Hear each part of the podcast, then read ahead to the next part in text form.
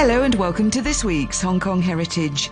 Community artist Evelyna Liang Kan has featured previously on the programme with neighbourhood projects often to do with preserving heritage for the communities themselves. This has included the songs of village brides, pulling turnips at Pok Fu Lam, and heading out to the Hakka village of Lai Chi Wo but I'd never interviewed Evelyna about herself. She founded Art in Hospital to brighten up the wards and provide particularly young patients with a creative outlet. This followed a project in the 1980s to create art with children in the Vietnamese refugee camps here. She's worked with fishermen and shown how art can help with those suffering from dementia. She's headed out to refugee camps in the Middle East. She's taught art to the children of migrant workers in Beijing. In our chat together for this programme, Evelyna Liang Kan talks about her childhood, her studies, and her ever patient husband who helps fund her projects. I was born in 1949 in Guangzhou. And then my parents, right after my birth, maybe not even one or two months old, that, you know, they escaped to Hong Kong. Actually, I should say to run away from the communist China because my father used to work with a company that was with the Kuomintang, and he decided, you know, it's uh, yeah better to come to Hong Kong. We landed in Cheung Chau to be with my auntie who run a primary school for the fishermen's children in Cheung Chau. And so for the first three years of my life, I spent in Cheung Chau. And I think it's basically, in a way, you know, sort of like mold my free spirit because I can run wild on the beaches and have fun on the streets and because there's no cars. So you know and i can sit on whoever's uh, door front and and then people would give me like you know big smile and give me doufu fa and i always remember doufu fa and it's really fun you know in Cheung Chau the first three years. You can remember some of that yeah i remember sitting at the gate on the doorstep of my auntie's uh, primary school and I can remember the singings inside. And I keep on saying that, how come I cannot go inside and study? How come my sister and brother can, you know? And I, I would sit there and enjoy the songs and then I would play with these. I mean, basically as street kids. Okay.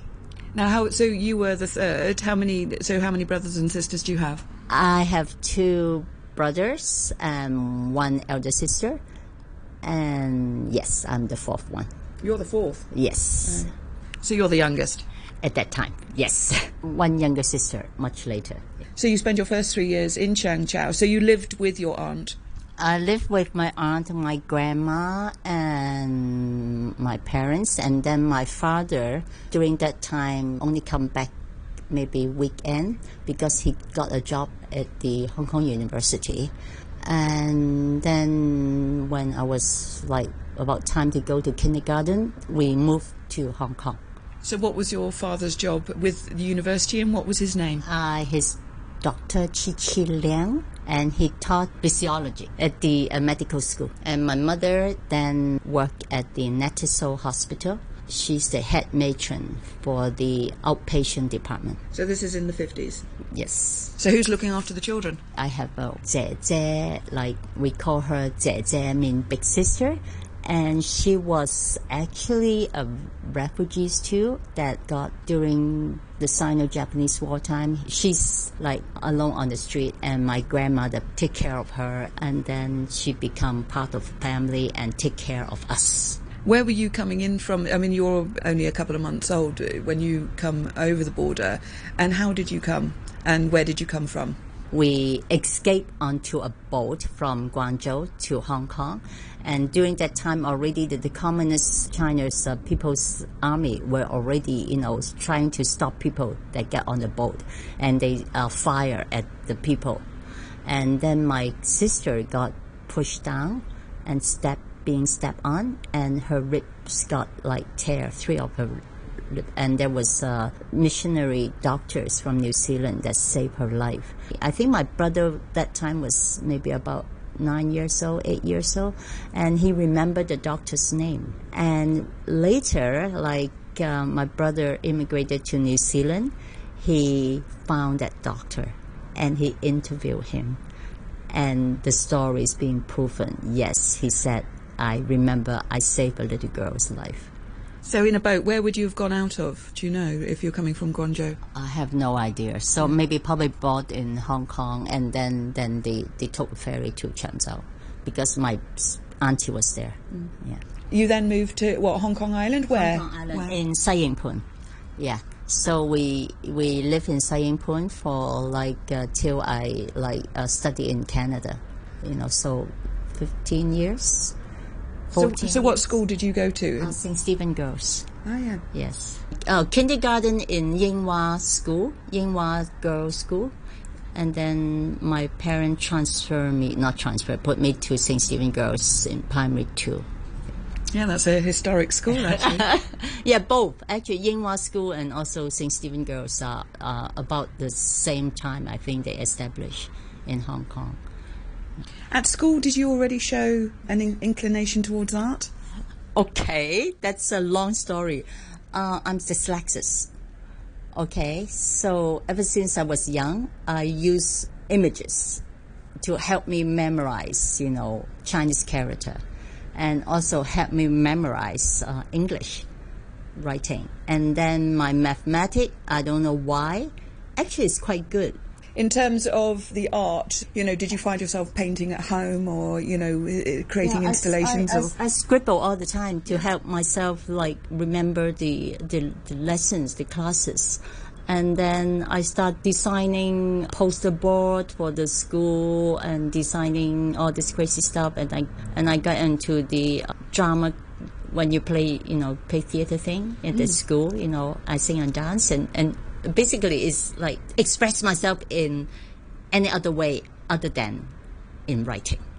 And what about now? I mean, you write me emails, you write me texts. So, um, you know, uh, is it is has it changed during life, or do you still struggle with it? I think I can overcome it thanks to computer and Google and Siri. It helped me with my grammar because of the modern technology. Yeah. Yeah, I'm fine, and of course I'm very expressive.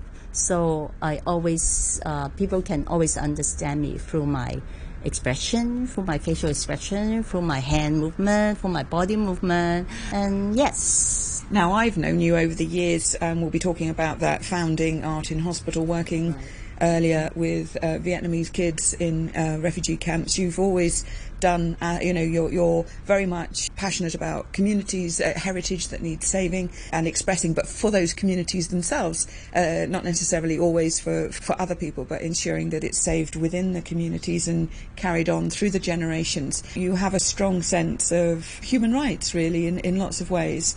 Did that start? I mean, is, does that come from your family? I think it's now when I really look back into my life. I think it is in my blood, and I don't know where it's come from. And I think my auntie, who started out the primary school in Cheung Chau, and she decided she, my mother family is quite rich, is a, a rich landlord, and then of course when they come to Hong Kong, they basically uh, lose everything in China. But then my auntie, she's well educated, got into good university uh, to train as a teacher, and then she told her parents and said that you know I am not getting married because I think that the children of China need education the most if it is to change China into a better place to for people to live in. She's tell me a lot during my youth, during when I was a child, and I think wow, my auntie is so you know it's like wow, she's my model. And then later when I realized that how my father like graduated from Tsinghua University in Beijing, one of the elite in China, and decided to go to Kunming to help with the Xinan Lianda, the uh, Southwest University, joint university. I don't know exactly the, the English name. Is uh, to train to, to educate again uh, youth in China uh, to go to a more modern and civilized, you know, uh, country. And then my mother also decided to also go to Kunming to help nurse the all the soldiers and pilot. And this is how my parents met in Kunming is during the wartime, and later the anti the Oh, so Yunnan. Yunnan, yeah. yeah. and that's where the university is very famous university. And so I realized that, you know, my parents like give up all their richness, all the potential. My father can go to university in, he, he got accepted in, I think, California, uh, Berkeley during that time, 1936, okay, I'm talking about there at that time. And he said no. He decided to go to Kunming, you know, to fight for, for the better China. Mm-hmm. And I think all this sort of like implanted in me. And I think it's in my blood that I have this sense of righteousness, justice, and help people if I can. And maybe also because of my family's religions is Christian. And because my, my school result is not that good and I cannot actually go to university in Hong Kong. And so my father sent me to Canada. So how old are you when you go to Canada? Uh, 17. You moved from Cheung Chau when you're three years old, so that would have been like 1952. We lived in an apartment. No lift, no, no television, no telephone, nothing, you know. It's, uh, and I always play at the back stairs. Those old buildings have. And I always walk down to the salted fish place and I still love it. I love the smell because it's like again, it's it smells so good because my grandmother uh, will have that every day as her meals, salted small baby salted fish with rice. And my grandmother loves me. She always share her lunch or dinner with me. And so even now I would I would go through those streets and I say, Yes, this is love. yes. Yeah, going right back to your heart, right back to your childhood, yeah. definitely. When you go at age 17, you went to Vancouver, Toronto? Uh, Vancouver, Vancouver. And then for the uh, grade 12.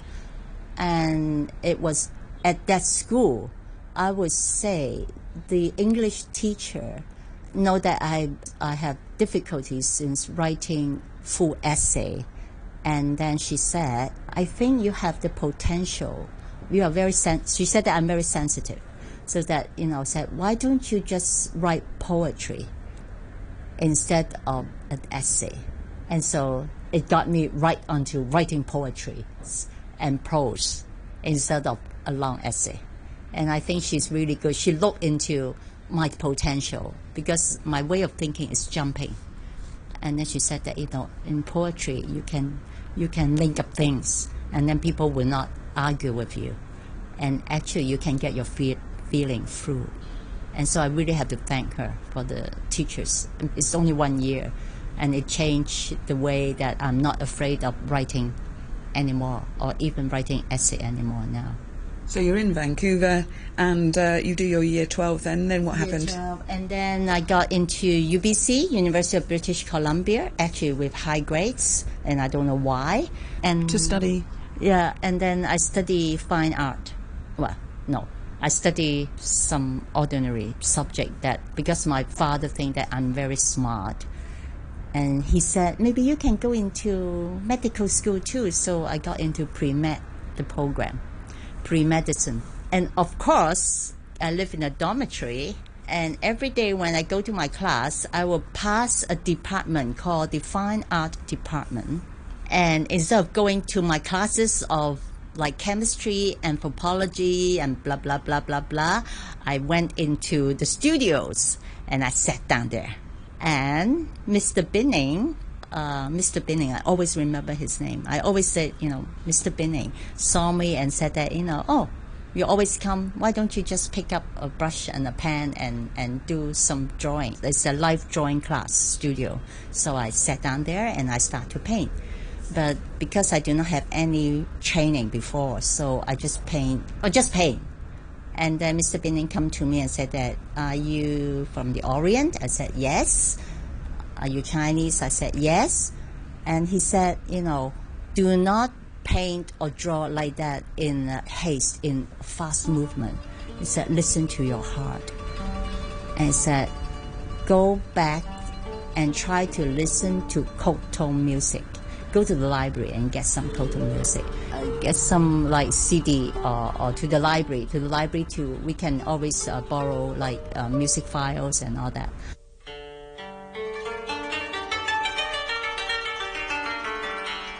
Koto is Japanese music, and he said that every notes or sound that you just move your brush, listen, and look at the line that you are drawing. And it was Mr. Binning that helped me realize that, you know, I should paint with my heart, not with action. And that's important.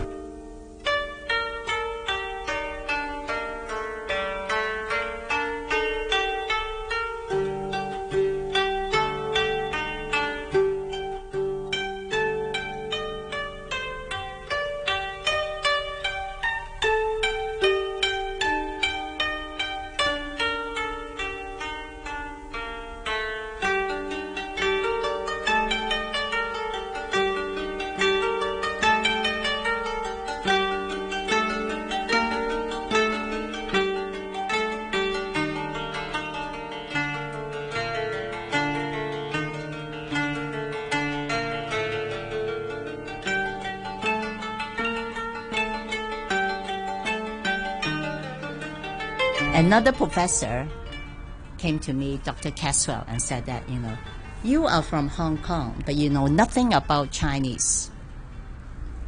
About Chinese, you know. So why do you come and study without your own heritage?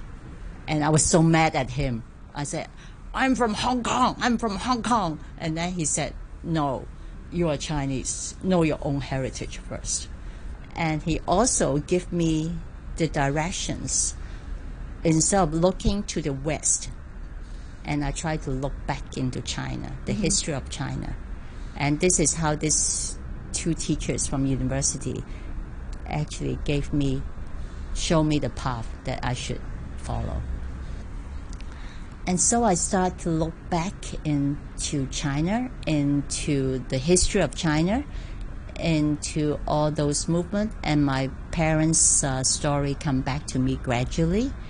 I start to look at the, the recent development in China, and it was that time it was the Cultural Revolution, almost the end of the Cultural Revolutions, and I began an activist at the university, and I do rallies and anti anti-nuclear war, women's rights. Uh, the official language of Hong Kong have to be bilingual instead of just English.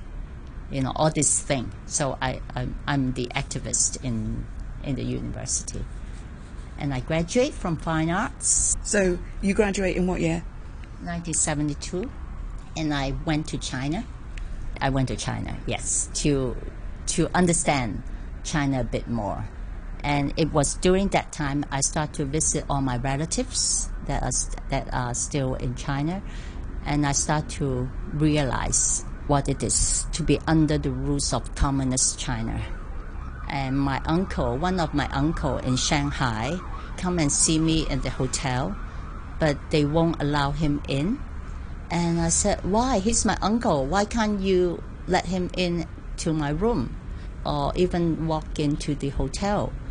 and the those people said no he cannot. You know this hotel is only for overseas uh, chinese and also foreigners you know. Any chinese cannot come in.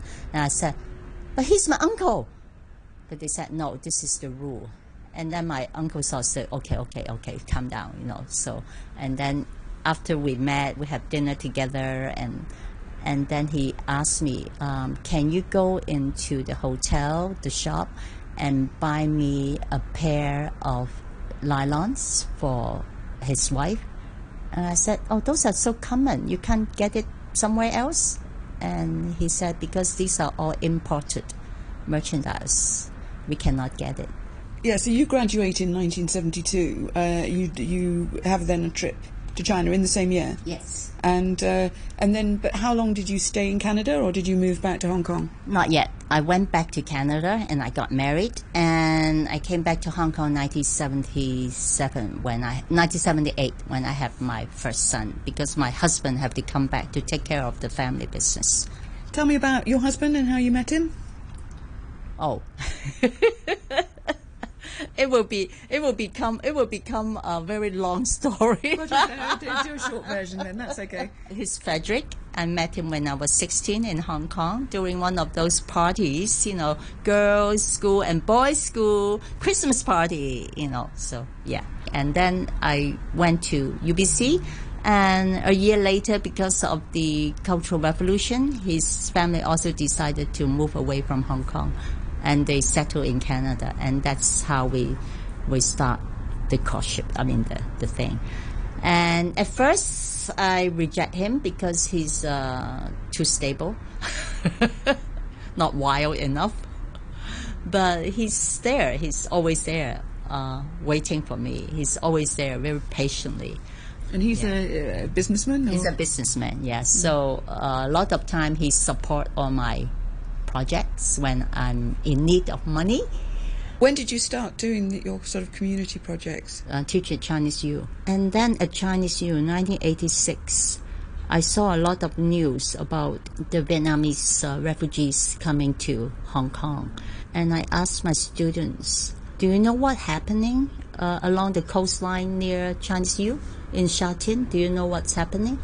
And a lot of them say no and some say, yeah, there's a lot of like these boat people. And I said, do you want to help them? Maybe with art? And then the, some of the students, uh, the Chinese U students said, yeah, sure, you know, but how?